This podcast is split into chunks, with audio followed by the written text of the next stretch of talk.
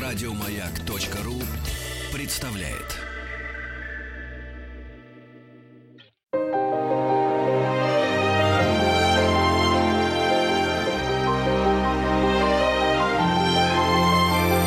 Собрание слов Фёклы Толстой Добрый вечер, приветствую я слушатели радио «Маяк». Это программа «Собрание слов». У микрофона Фёкла Толстая. И сегодня мы будем говорить с вами о женах русских художников. Вот такая тема э, предлагается. Э, может быть, вы помните, что в этой же студии мы разговаривали, обсуждали э, жен русских писателей и поэтов. И наш гость, э, замечательный писатель Игорь Волгин, пришел с таким тезисом, что э, жена поэта – это больше, больше, чем жена, если, если вспомнить известный известную, известную фразу э, о роли поэта. Э, Но ну вот, а сегодня мы будем говорить о женах художников. Наш гость сегодня Юлия Петрова. Здрасте, Юля. Здравствуйте. А, Юля – директор Музея русского импрессионизма. И в Музее русского импрессионизма в э, начале февраля открылась выставка, которая ровно так и называется «Жены». Выставка эта будет работать почти до конца мая. Уже стала большим хитом, так что если вы вдруг слушаете нас в Москве или будете в Москве, то заходите и посмотрите на то, как художники изображали своих э, э, главных вообще вот муз. Вот, наверное, это будет мой первый вопрос, Юля. Вот жены – это всегда главные музы художников, потому что это еще к разговору о прекрасной даме средневековой, да? Э, например, в Средневековье это были разные вещи. Прекрасная дама, идеал, муза – это одно, а, а жена – другое. У русских художников это одно и то же? Русские художники – это такие же люди, как мы с вами, так. хотя они, конечно, Нет, окружены они орелом. Принципиально отличаются, потому что... Они мужчины, а мы женщины, да. Ну, такие же люди, как многие наши да, слушатели. Да. Поэтому в их судьбах, конечно, бывали разные повороты. Для кого-то жена была прекрасной дамой и музой, для кого-то подругой и опорой. И тут можно рассказывать самые разные истории. Но, безусловно, жена для любого художника – это модель понятная, более понятная, чем там, сторонний заказчик. Э, модель, над чьим портретом можно работать сколь угодно долго, доводя его до совершенства. Вот один Или из... доводя модель до истощения просто. Как до... в случае с Робертом Фальком, который писал портрет своей э, четвертой супруги Ангелины Щекинкротовой два года. Да она э, говорила, что она каждый раз э, после каждого сеанса все менее и менее узнавала себя на этом портрете, э, чтобы э, держать лицо и поддерживать образ, необходимый художнику для этой работы, читала про себя стихи, э, чтобы выглядеть на портрете максимально одухотворенной и отрешенной от мирских забот. И только когда она тяжело заболела и э, надолго слегла в постель, э, Фальк принял решение, что, пожалуй, портрет закончен. То, то есть, если бы, если бы не обстоятельства, он бы еще несколько лет ее заставлял сидеть и... Не исключено, и читать стихи, да. Читать стихи, да. Но видите, мы сразу как круто забрали, как, э, как мы сразу стали говорить о том, что, э, о том, что в общем, э, художники использовали просто своих жен, потому что это бесплатные модели, очень терпеливые, гораздо, гораздо терпеливее, чем профессиональные модели.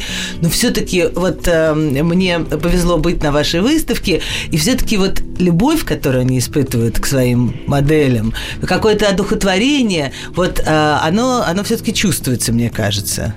Наверное. И даже художники, более... которые какие-то, простите, что перебил, э, как, которых мы знаем по более какому-то там, не знаю, обычно суровому отношению к тому, что они изображают, вдруг они раскрываются с какой-то такой очень мягкой, лиричной, ласковой своей стороной. Вы, наверное, сейчас имеете в виду Кузьму Сергеевича Петрова-Водкина. А, да, например, например, да. Расскажите, пожалуйста, о нем и о истории его, э, его брака. Вы знаете, он э, женился довольно поздно и сам писал, что э, долго не мог найти ту самую. Я встретил на земле женщину, писал он, когда познакомился с ней.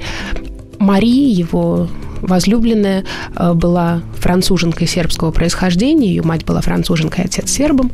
Они жили во Франции, мать держала пансион, в этом пансионе остановился Петров Фоткин, полюбил эту девушку, э, предложил написать ее портрет, она согласилась.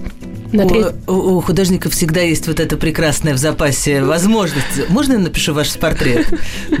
Да. действительно, удобно. Такой ход, да.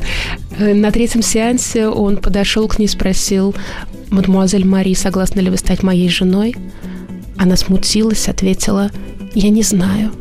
Убежала в сад, но позднее мать их благословила, э, ее мать их благословила, э, свадьба была назначена, это очень одухотворило художника, он работал упоенно, писал, заканчивал писать тот самый портрет. Тот самый портрет сейчас как раз представлен на нашей выставке. И действительно, э, там э, мы не увидим ни тех резких ломаных линий, э, контрастных ярких цветов, по которым мы, может быть, знаем, какие... По знаменитому купанию красного коня, который да, или Петроградская Мадонна, да, да это работа совсем-совсем другого плана.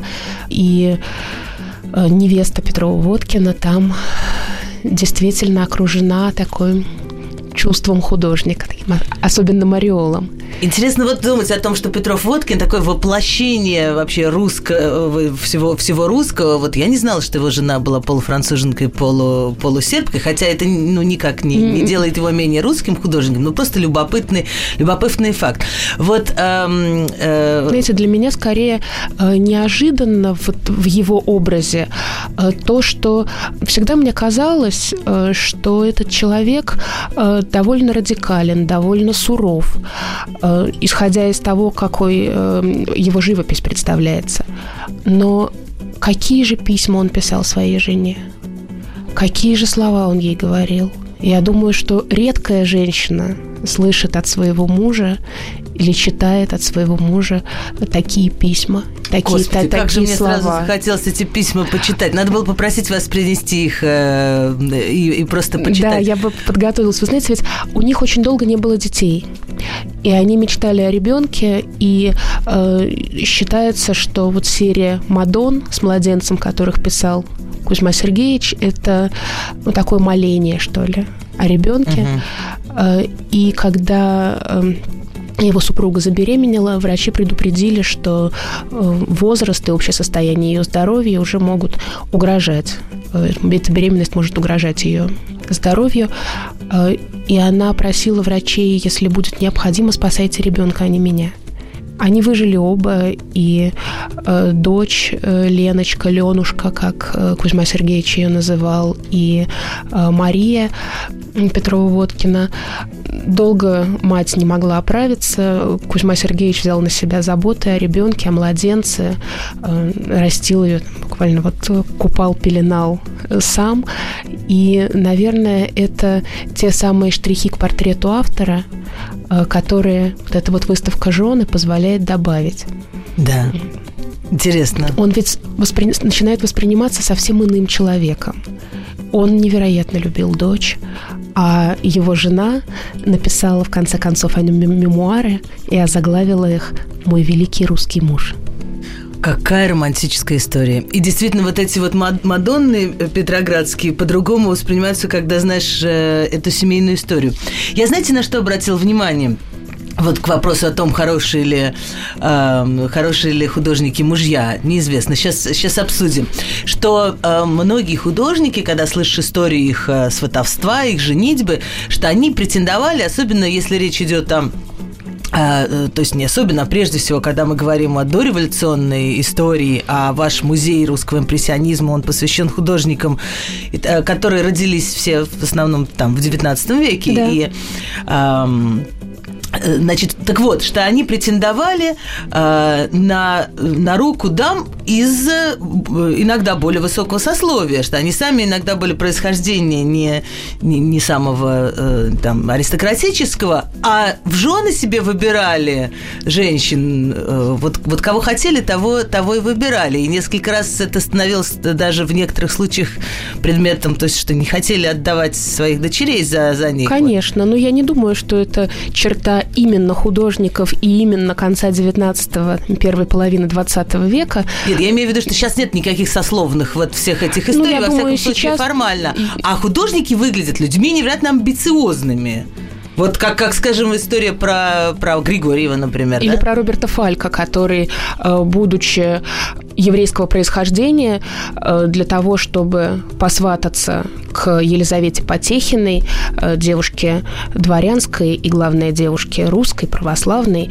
Роберт Фальк принял православие, получил имя Роман, но все равно, конечно, в историю искусства вошел как Роберт Рафаилович Фальк. Но пошел на такой шаг для того, чтобы на ней жениться. Но она была только первая из его четырех супруг. Так и что же, и что же, почему потом не сложилась жизнь Роберта Фалька? Он был очень любвеобильным. И я знаю, что у вас на выставке несколько, несколько портретов... Э, кисти Фалька. Кисти Фалька, когда он... А ну вы же рассказывали об, уже об одном, который... Э, о да, четвертой жене Фалька, да. которая мы показ... несколько Мы лет. проиллюстрировали творчество Фалька тремя портретами, в отличие от всех остальных художников, кто представлен одним портретом. Не потому, что у Роберта Рафаэловича была такая э, насыщенная э, семейная жизнь, да. а потому, что эти три портрета э, иллюстрируют абсолютно разные, едва ли не э, на разных полюсах находящиеся э, периоды его творчества. Эти три портрета настолько не похожи друг на друга, э, что зритель неподготовленный даже не считает руку одного автора на них. Скажите мне, я не говорю, что каждая жена э, Роберта Фалька повлияла на его творчество. Не будем так, э, так грубо интерпретировать историю искусства. Но были случаи, когда жены художников влияли на их творчество. Я сейчас не имею в виду союзы художников, да, как, скажем, Ларионова, Гончарова или Родченко, Степанова, mm-hmm. но вот просто вот э, спутницы жены как-то, как-то э, или вообще свой голос имели относительно того, что муж делает.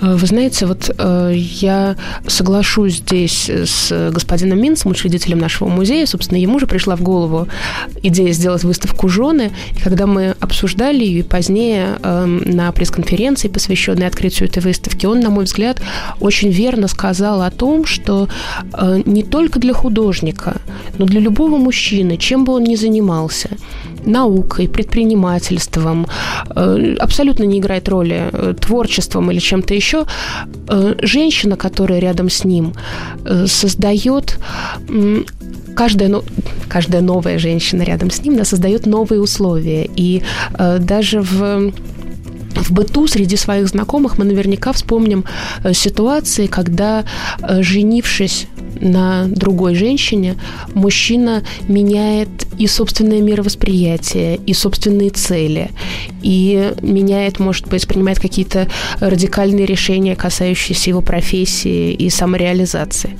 Потому что, ну, что же тут э, пытаться утаить? Женщина действительно играет э, э, крайне большую роль в жизни своего супруга.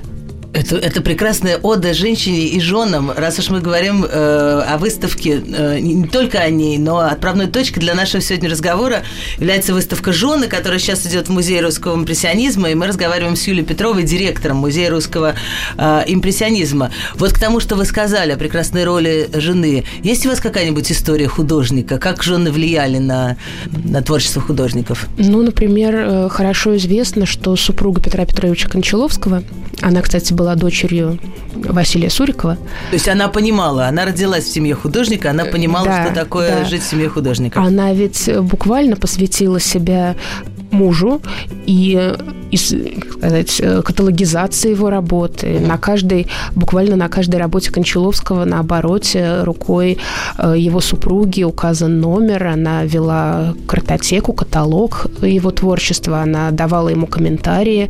Э, художник Петр Петрович обращался к ней за советом, точно так же, как Константин Юон угу. обращался к своей супруге. А, кстати, вот э, Клавдия, супруга Константина Юона, была вовсе не из художественной семьи, она была деревенской девушкой.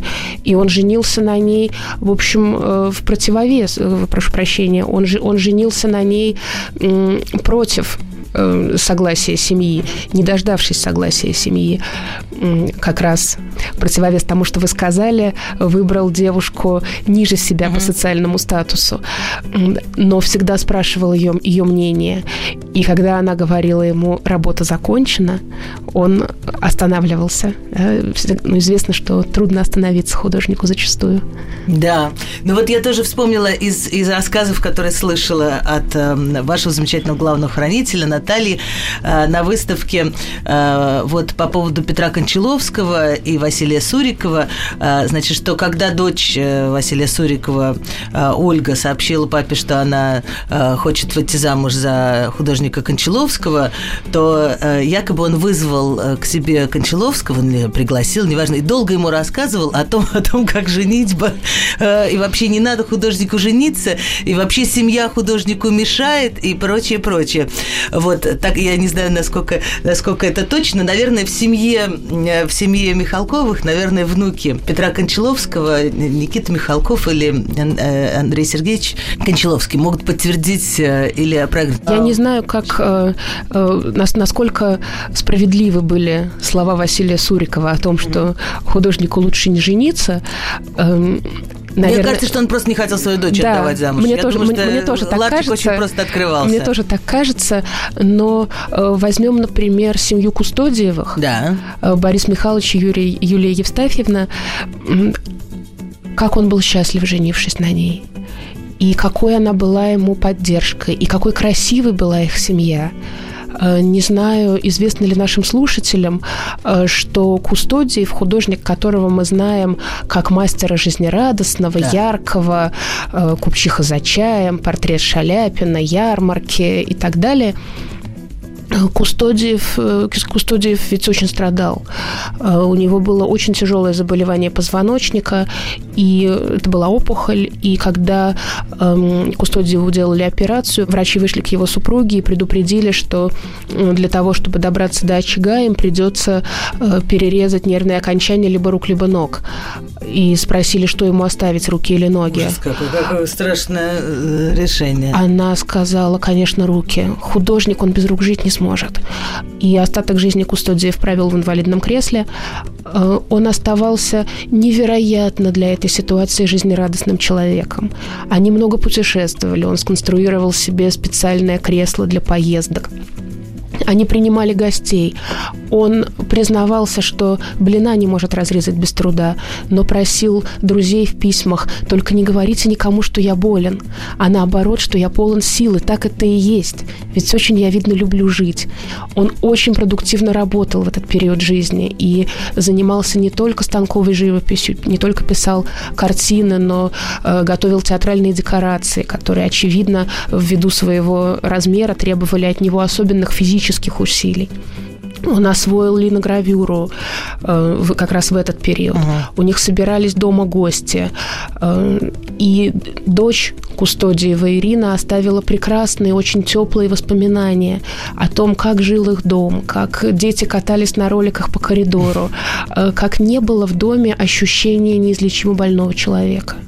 И мне кажется, что это огромный труд, нечеловеческая сила воли и самого Бориса Михайловича, и его супруги. Какие замечательные истории нам сегодня рассказывает э, Юлия Петрова, директор э, Музея русского импрессионизма. Я очень вам благодарна. Вот, вот э, такие лиричные и такие, такие чудесные вот все эти судьбы. А расскажите мне, пожалуйста, об удивительном портрете Серова, который я видел на вашей выставке. Он, это портрет невесты да. Валентина, Валентина Серова. И портрет такой очень, как, как всегда, как мы знаем, у, у этого художника такой, такой очень глубокий, э, неоднозначный, в смысле, что хочется, хочется думать, э, рассматривать его подробно, и видишь все, все время какие-то новые, новые черты. Серов, насколько я знаю, долго не мог решиться сделать предложение своей невесте. Так и есть. Они познакомились э, летом у общих друзей, э, когда проводили... Они, они познакомились у общих друзей, когда проводили э, вместе лето. Э, Ольга Трубникова жила в Одессе, Э, была там учительницей, она была сиротой и поступила на службу учительницей. Проведя вместе лето в гостях, они разъехались, э, Серов писал ей письма, в постоянной экспозиции нашего музея э, находится этюд к одному из первых портретов, который Серов написал с Ольгой Трубниковой. Сам этот портрет находится в Третьяковской галерее, а у нас очень нежный этюд к нему. И сохранилось письмо, где об этом портрете Серов пишет «Я иногда достаю свой портрет с тебя. Он, конечно, темен, но ты похожа». Мне чувствуется в этом такая трепетность, такая нежность, которую он в эти слова вкладывает. Трубникова очень переживала, что Серов не делает ей предложение. Э, он уже писал ей, ей шутливые письма, дескать, э, прости меня, дурака, дорогая моя, моя Лёлька, да ты, наверное, разлюбишь меня. Но предложение не делал. То есть, простите, пожалуйста, уж раз вы э, открываете нам секреты этих писем, то есть это было, э, это был открытый э, как бы разговор в письмах или неважно эту тему, что она прямо ему говорит, что она ждет от него предложения или нет? Или ну, он, он, он, конечно, знал, что она ждет от него предложения, поскольку в отношениях э, они состояли уже к тому моменту несколько лет. Если я не ошибаюсь, три года от знакомства до свадьбы прошло. Но когда Серов женился на Трубниковой и... Почему он не женился? Ну, он опасался и за материальное благополучие семьи, и за ответственность. Ну, в общем, это такие естествен, естественные, стать, человеческие, стать естественные человеческие страхи. А ну, правда ли, что, что он э, написал девочку с персиками, это принесло ему э, уже настоящую известность, и после этого он позволил себе жениться? Не могу сказать, связано ли это с девочкой с персиками. Эм, но... Нет, ну не то, что прям такая прямая связь, но что девочка с персиками сделала, сделала из него известного художника, что, в общем, изменило его жизненное положение, и он смог, смог позволить себе. Да, когда его э, положение стало более твердым, он э, женился, как я понимаю, с радостью э, на Ольге Трубниковой.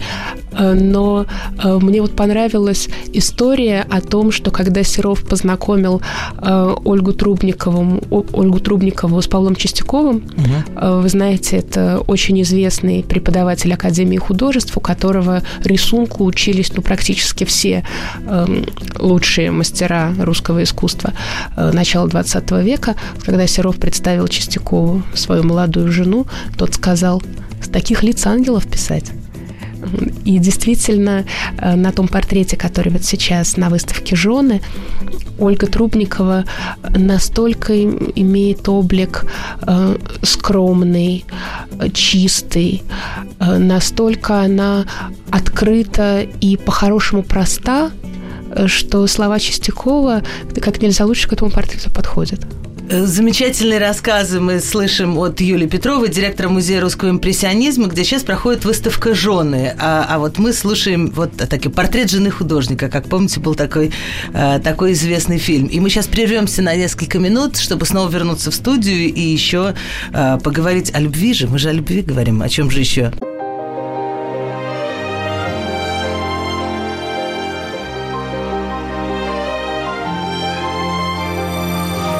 Фёкла Толстая и ее «Собрание слов». Это программа «Собрание слов» у микрофона Фёкла Толстая, и мы сегодня обсуждаем жен художников. А, поводом к нашей, к нашей беседе стала выставка «Жены», которая сейчас идет в Москве в Музее русского э, импрессионизма. И наш сегодняшний гость Юлия Петрова, директор Музея русского импрессионизма. А, среди тех работ, которые есть на вашей выставке, есть э, работа э, Нестерова. Да, который... чудесный портрет. Мы его привезли из Уфы, собственно, художественный музей музей э, в Уфе носит имя Нестерова. Угу. И портрет, который мы привезли на выставку, там в музее занимает одно из центральных мест. Спасибо уфимцам, да. что, что дали возможность да, э, я хочу, на него... хочу этой возможностью поблагодарить да. уфимцев еще раз воспользоваться. Э, действительно, я знаю, что э, господину Терегулову, директору музея, было нелегко с этой вещью расстаться, но по объективным причинам действительно люди, приходящие в Башкирский художественный музей, да. хотят увидеть Нестерова в лучших вещах. Большое спасибо что эта вещь сейчас доступна и москвичам. Да как же, как же Нестеров, которого мы знаем по таким философским вещам, мне кажется, это такой серьезный художник, не склонный к романтике. Напротив, из писем его мы узнаем историю его знакомства э, с женой, Речь идет о второй жене Нестерова. Он рано овдовел, остался с дочерью на руках, растил эту дочь, пестовал. Портрет дочери э, Михаила Нестерова, Ольги, хорошо известный в Третьяковской галерее. Есть такой элегантный, изящный портрет Ольги э, на берегу водоема. Когда Ольга уже была воспитанницей училища, одна из классных дам через общих знакомых попросила позволение посетить мастерскую Нестерова. И Нестеров пишет одному из своих друзей следующее письмо. Недели три назад пришла ко мне в гости классная дама из училища. Характеризует он ее как э, девушку и красивую, и умную. Говорит, все говорят, что она очень надежный, порядочный человек. Я влюбился в нее, и она полюбила меня. И если бы я по привычке своей не выпрыгну из окна, то через месяц наша свадьба. Слушайте, во-первых, стремительное развитие событий. Очень. Три недели Три от недели. знакомства, и через месяц наша свадьба. Но как и Серов, он робеет. Это так понятно, это так по-человечески ясно. Он был ее старше на 20 лет. Они прожили вместе еще долгую жизнь. Нестеров ведь э, в этом плане счастливый художник. Он прожил очень долгую жизнь, 8, да. 80 лет. Э, его молодая жена родила ему еще троих детей. И это был действительно счастливый брак, и они многое вместе прошли, изменилась страна, время, нравы и все прочее. Тот портрет, который на нашей выставке представлен, представляет э, Елену Нестерову, Елену Петровну э, в восточном платье на манер кимоно. Это отражение интереса ко всему восточному, которое э, в России появляется чуть позже, чем во Франции, но тем не менее в начале 20 века крайне заметно и в моде, и в живописи, во вкусах. Она там такая элегантная, на этом портрете такая утонченная, Э, кудри, тонкие пальцы. Разве можно написать портрет жены, не э, его, ну не то, что не приукрасив, но во всяком случае э, не сделав его прекрасным? Разве есть такие портреты у вас на выставке, где жена какая-то не красавица? Вы знаете, я слышу иногда от гостей нашей выставки, да. что, ну, жены-то были не красотки. Уж художник с его высокими эстетическими требованиями должен был выбирать себе. Мне кажется, что художник, опять же, как любой человек, э, выбирает себе спутницу, э, если вообще можно тут говорить о каком-то рациональном выборе, ориентируясь не только на ее внешние данные, но не измеряет же он ее рулеткой, правда? А, но глазом сразу. Но и на обаяние, манеру говорить. Опять же, то, на что Нестеров обращает внимание, порядочность, надежность, доброту.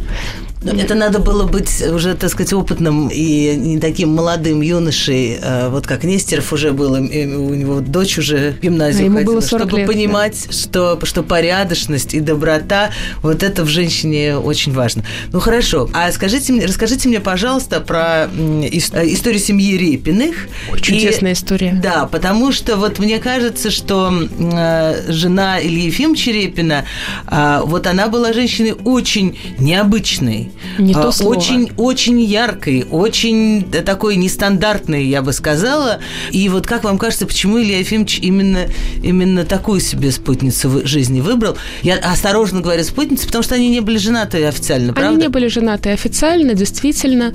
Э, вы знаете, э, мы как внутри музея, внутри вот э, команды выставочного отдела в какой-то момент пошутили, что родись Наталья Борисовна Нортман-Северова в 20 веке, она наверное, была рок-звездой. Действительно, она эпатировала общество. Она была дворянкой. Э, семья не очень богатая, но достаточно заметная для того, чтобы крестным отцом Натальи Борисовны был император Александр II. Ого! В юности эта милая девушка э, покидает Россию и едет в Соединенные Штаты, чтобы там работать на ферме. Это 19 век? Да. Это какие-нибудь там 80-е годы. Да. Представь... Она сбегает из дома, да. и замужняя девушка Представьте едет в Америку. себе, э, что ее ждало по возвращении. Год спустя она вернулась в Россию, вернулась феминисткой, суфражисткой, дамой эмансипированной понятно, что ее облик в глазах общества был подмочен настолько, что э, чаще прочего она слышала у себя за спиной это, ах, это. Позднее, став писательницей, она напишет рассказ под названием «Это», как ответ всем недоброжелателям. Вообще, чем она там занималась в Америке, неизвестно. Вот так, наверное, все говорили. И что вообще она там конечно, делала, и что конечно. там происходило на этой ферме, да еще в этой Америке. Конечно. Как вообще может как? себе приличная девушка позволить такие выкрутасы? Сбежать из дома, да еще поехать в Америку. Ужас. Понятно, что это просто перечеркнуть э, все свое будущее одним жестом. И известно, что когда Нордман впервые привели в мастерскую к Репину как компаньонку, э, Репин позднее попросил больше эту к нему не приводить. она приходит к, к Репину в мастерскую просто со своей подругой, и дальше Репин просит эту не приводить. Эту больше не приводить. Значит, Репин тоже употребляет слово да, эту. Да, угу. да. Так. Но судьбу не обманешь. Наталья, Наталья Борисовна Нордман, Северова, это ее литературный псевдоним, Наталья Борисовна Нордман становится супругой Ильи Ефимовича, Э, заводит в пенатах э, свои порядки. Пенаты – это э, имение э, Репина в... Э, в Коколе, да, да теперь да. это Ленинградская область, поселок Репина. А после революции это оказалось в Финляндии, за границей. Да, совершенно верно. В усадьбе Репина в Пенатах Нордман заводит свои порядки, там переходит на, вегетари... на вегетарианское питание, там эмансипируется прислуга. Наталья Борисовна говорила, что судьба и жизнь прислуги ее не должна волновать. Она выступает за восьмичасовой рабочий день для прислуги. Говорит, на одни десерты раньше уходило сколько времени. То есть, а десертов она уже не заводит? Ну, она вегетарианка, соответственно, масла и все это она исключила.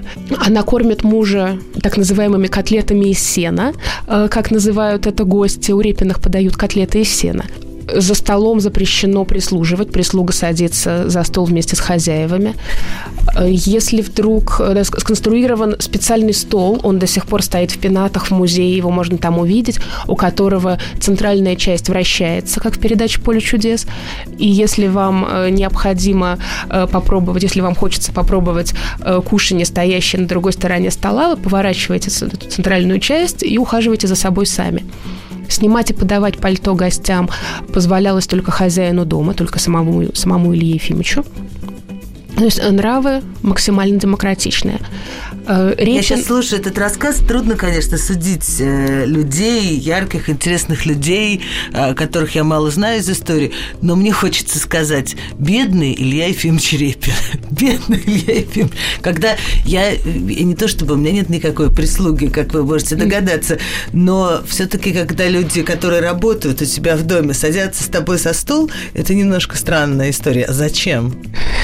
Вы знаете, даже... Зачем котлеты из сена? Мне даже кажется, есть другие более интересные, ну, даже во- вегетарианские блюда. Возможно, это э, такое условное обозначение, точно так же, как э, Репин иронизировал, что вечером Наташа спускается в ледник и ест там ветчину.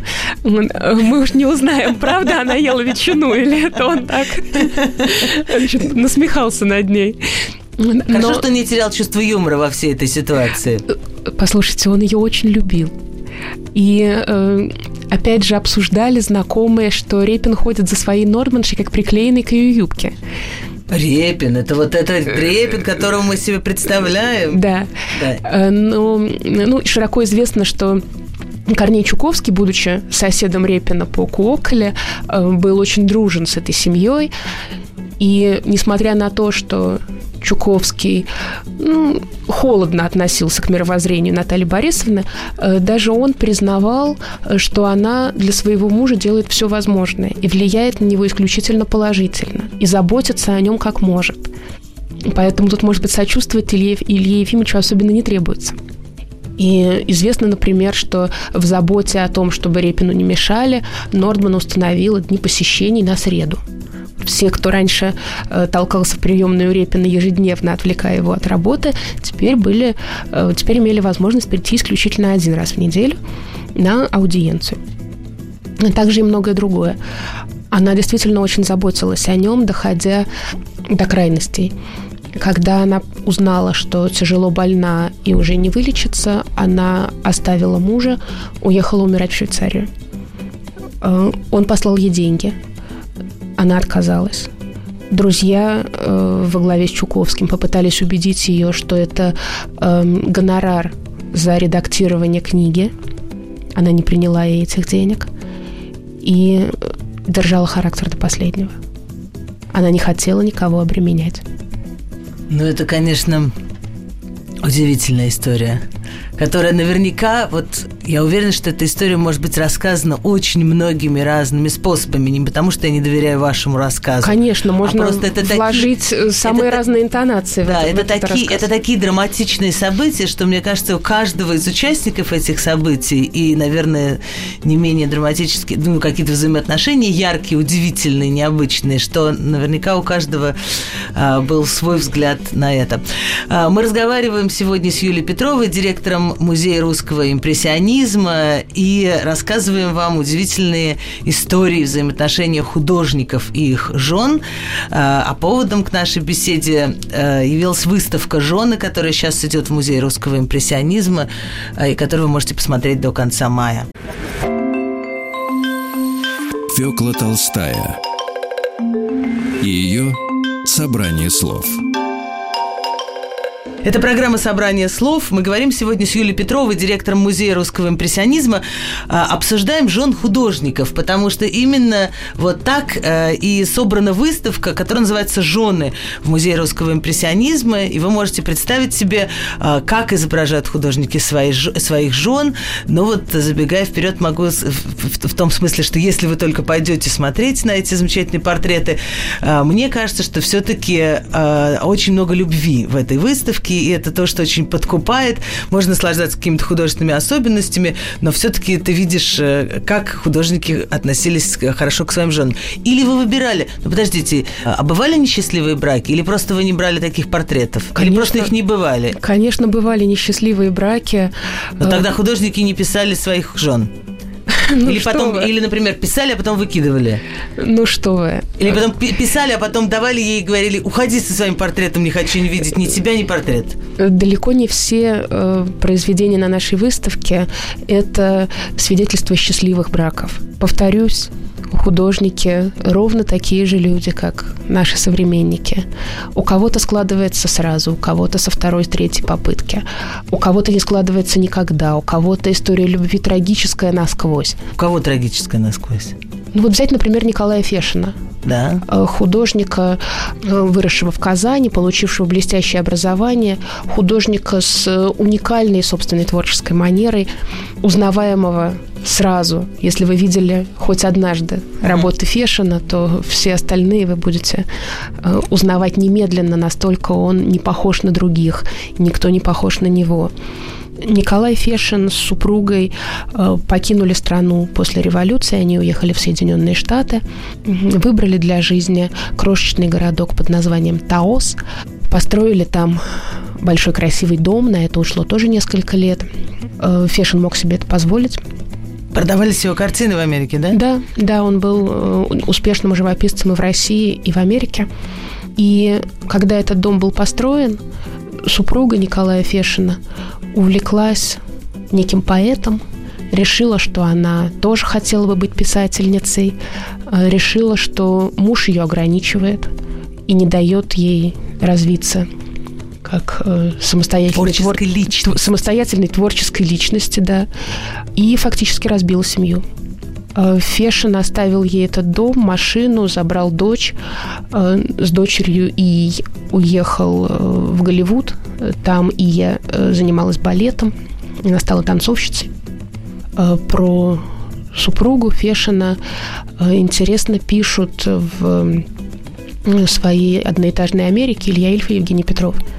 Они встретились с ней случайно – и пишут, что было понятно по ней, как она стосковалась по общению с русскими.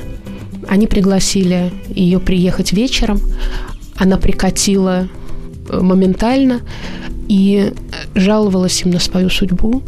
Конечно, когда ушла от мужа, мужа выгнала, с ребенком выгнала. Конечно, что ж хорошего в этой судьбе? Э, у нее, Сама виновата? Собственно, у нее, собственно, не было средств на содержание этого дома. Она там мерзла. И Ильф и Петров предложили ей, почему бы вам не вернуться в Советскую Россию. Э, она сказала, что там уже все другое, там не, не осталось знакомых, не осталось близких людей, делать там нечего. И она, конечно, страдала, и Фешин тоже уже не женился. И удивительная э, по жесткости фраза в одноэтажной Америке о том, что после 20 лет брака выяснилось, что это была ошибка. Я хочу вас попросить рассказать еще одну историю, тоже связанную с Америкой. Историю скульптора Коненкова, который прожил гигантскую жизнь. Да. Ну, чуть ли не 90 лет он прожил. Нет, с лишним, мне кажется. Да, и э, его супруга, э, я с удивлением прочла на этикетке, что написано вот у вас просто на выставке, э, есть скульптура Коненкова, прекрасное э, изображение его э, жены, написано, что она была разведчицей. Так и есть есть. Коненковы э, в советское время, в советские годы, с 20-х по 40-е, э, более 20 лет прожили в Соединенных Штатах. Э, ну, понятно, в то время, когда обычно советские художники в Соединенных Штатах по 20 лет не жили. А вернувшись оттуда... То есть они уехали как бы в эмиграцию? После, они, после уехали, они уехали как будто выполнять заказ. У Коненкова были заказы. Он долго не мог вернуться, потому что заказы продолжались, он был востребованным скульптором, э, он э, очень много занимался тем, что мы сегодня назвали бы дизайном, это мебель в первую очередь, такая фантазийная, резная. Каненков в основном известен как скульптор, работающий с деревом. Его жена была там с ним. Вернувшись из Америки, они встретили в Советском Союзе очень теплый прием, получили большую мастерскую на Тверском бульваре, а могли бы, между прочим, получить э, допросы и лагеря. И уже в наше время э, раскрыты документы о том, что Маргарита Коненкова действительно была советской разведчицей, и именно из-за ее а совсем не из-за его заданий, заказов, семья жила столько времени в Соединенных Штатах. А что, на какие секреты она выведала американцев? Ну, благодаря Маргарите Коненковой попадали в Советский Союз чертежи атомной бомбы. Она, Ничего себе! Она э, стала возлюбленной Альберта Эйнштейна, и он посвящал ей стихи. И эти стихи тоже приведены у нас на выставке. Э, они даны, конечно, в русском переводе. Написаны они на немецком. Он зовет ее в Принстон, э, в университет, где, собственно, он занимался наукой, и пишет, мы будем читать с тобой Толстого, а когда тебе надоест, ты поднимешь на меня глаза полные звезд, и я увижу в них отблеск Бога. Мне нечего добавить к этой удивительной истории э, художника и скульптора Коненкова, его жены Маргариты, которая оказалась э, русской разведчицей, и великого ученого э, Эйнштейна. Вот, э, спасибо большое Юлии Петровой за эти необыкновенные рассказы. Юля – директор Музея русского импрессионизма. А выставка, которая навела нас на все эти темы, называется «Жены». Большое спасибо.